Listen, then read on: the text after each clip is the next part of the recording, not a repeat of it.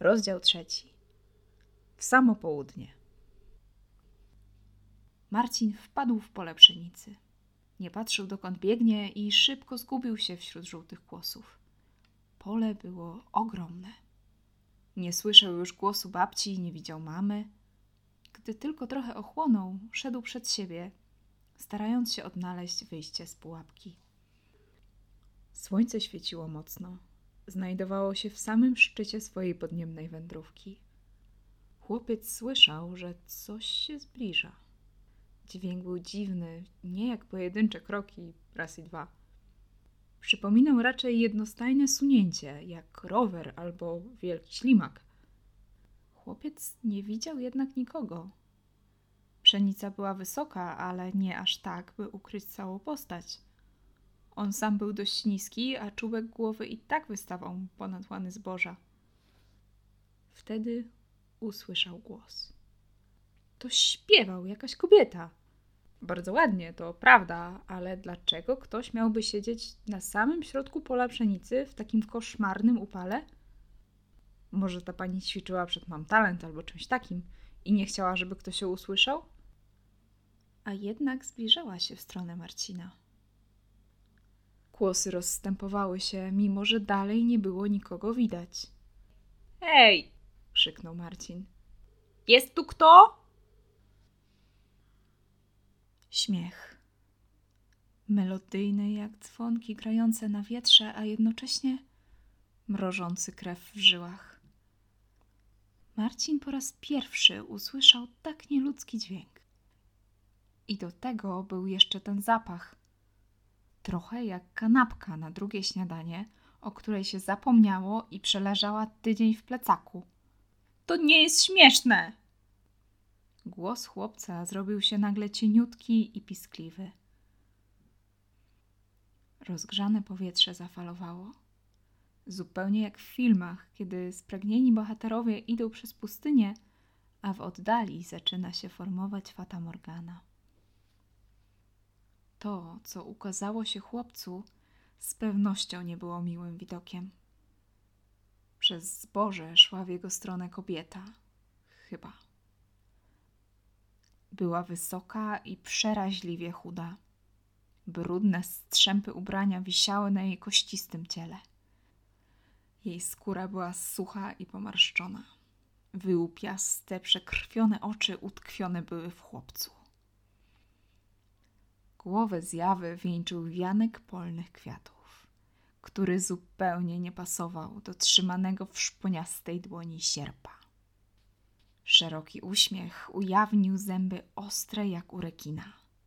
Marcin wiedział, że powinien uciekać.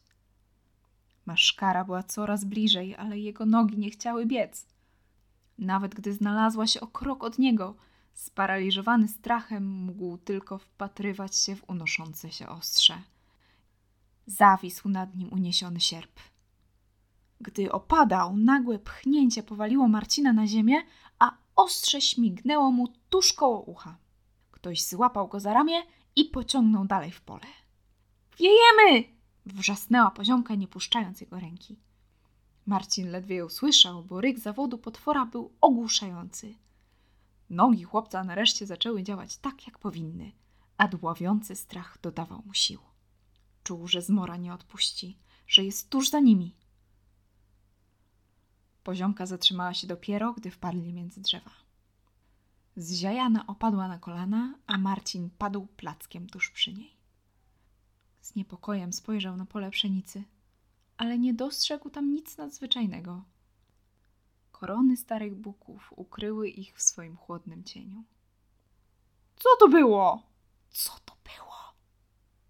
Zapytał chłopiec dopiero, kiedy był pewien, że gdy otworzy usta, nie ucieknie z nich pisk przerażenia. Albo fala wymiotów, na które mu się zbierało. To chyba była południca. Dziewczynka cała się trzęsła.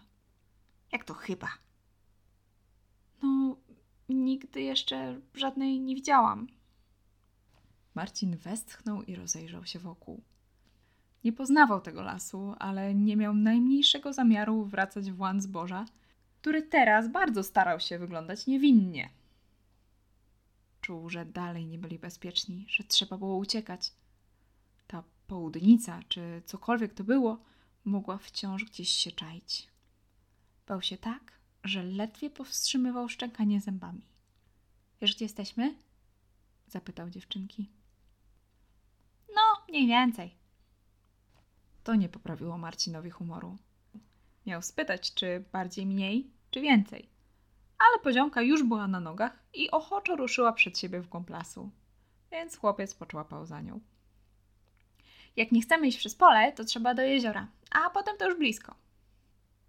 Marcin mruknął i skinął głową. Nie miał pojęcia, jak trafić do domu. Musiał więc zdać się na poziomkę. Mgliście przypominał sobie, że spacer z dziadkiem nad jezioro był zawsze długą wyprawą, na którą zabierali ciasto i kanapki. Nie powinien teraz myśleć o cieście.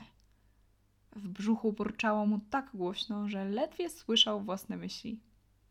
Od czasu do czasu oglądał się przez ramię, by mieć pewność, że nie idzie za nimi żadna południca. Nagle poziomka zatrzymała się, odwróciła i stanęła z Marcinem twarzą w twarz. Poczerwieniałą ze złości twarz. Dziewczynka zacisnęła ręce w pięści, a broda jej drgała, jakby poziomka próbowała się nie rozpłakać. Chłopcu zrobiło się głupio i też pokraśniał. Nie wiedział, że odgłosy jego żołądka tak ją denerwują. To nie jego wina, była w końcu pora obiadu. Jesteś taki mądry, to może sam nas poprowadzisz, co? Rzuciła poziomka wyzywająco. Marcin zdębiał. Co? Przecież nic nie mówiłem. A, jak ci przeszkadza, że mi purczy w brzuchu, to mogę iść metr za tobą. I jakby na potwierdzenie słów chłopca, jego żołądek wydał dźwięk, który mógłby zwiastować nadejście potwora w którymś ze strasznych filmów, których żadnemu z dzieci nie wolno było oglądać. Poziomka roześmiała się głośno, ale szybko przypomniała sobie, że miała być obrażona. A nie powiedziałaś, z takim przewodnikiem to się nie znajdzie nawet pcheł we własnej czuprynie? Zapytała. Nie. Oburzył się Marcin, a w brzuchu znów mu zaborczało. To kto? Zewsząd rozległy się głośne śmiechy. Marcin i poziomka przywarli do siebie plecami i z przerażeniem wypatrywali w zaroślach kolejnych potworów. Chłopiec poczuł ukłucie w kostkę i w zupełnie niekontrolowany sposób zaczął podskakiwać i wymachiwać rękami, głośno przy tym krzycząc. Kopnął w coś, co krzyknęło ała i poleciało w pobliski krzak malin. Poziomka z bojowym wrzaskiem rzuciła się w gęste kolce, by wyjść po chwili z wyrazem triumfu na twarzy. W wyciągniętej ręce trzymała za kostkę szamoczącego się ludzika, nie większego od świnki morskiej. Puszczaj mnie, ty mała robakożerna!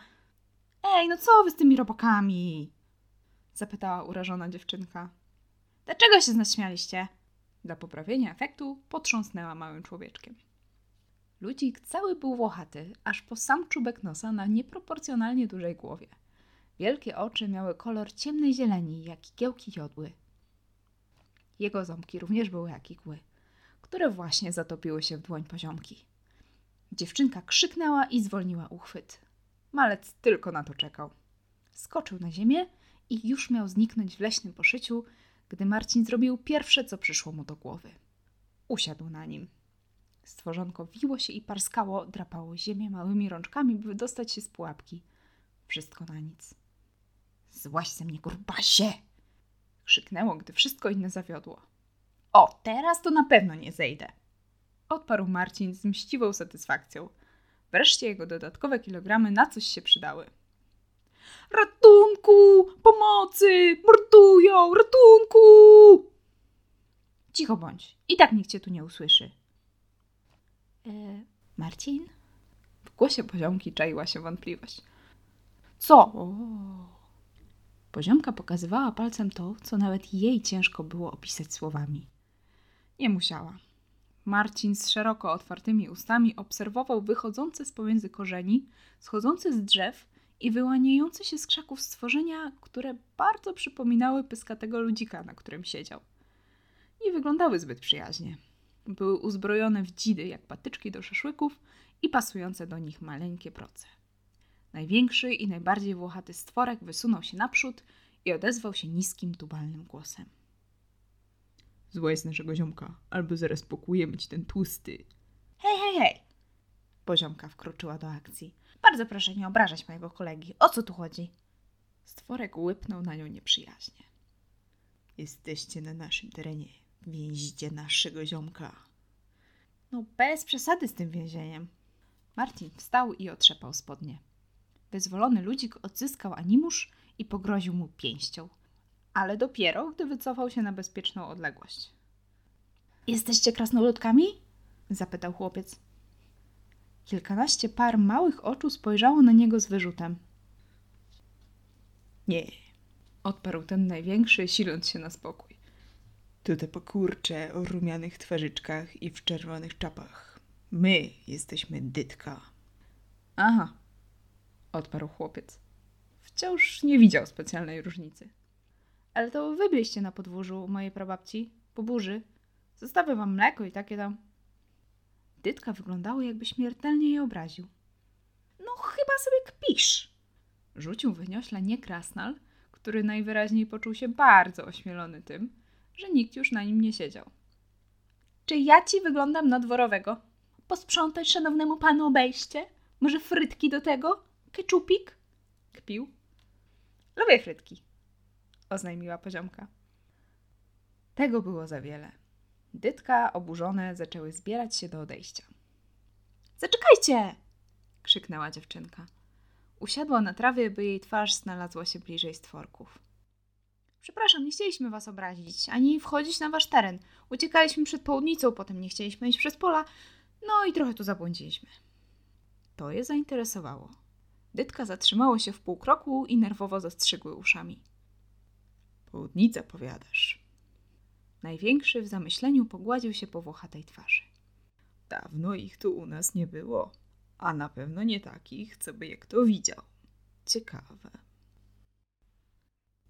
Marcin podejrzewał, że to, co ich spotkało, nie było czymś zwyczajnym, a słowa Dytka właśnie to potwierdziły.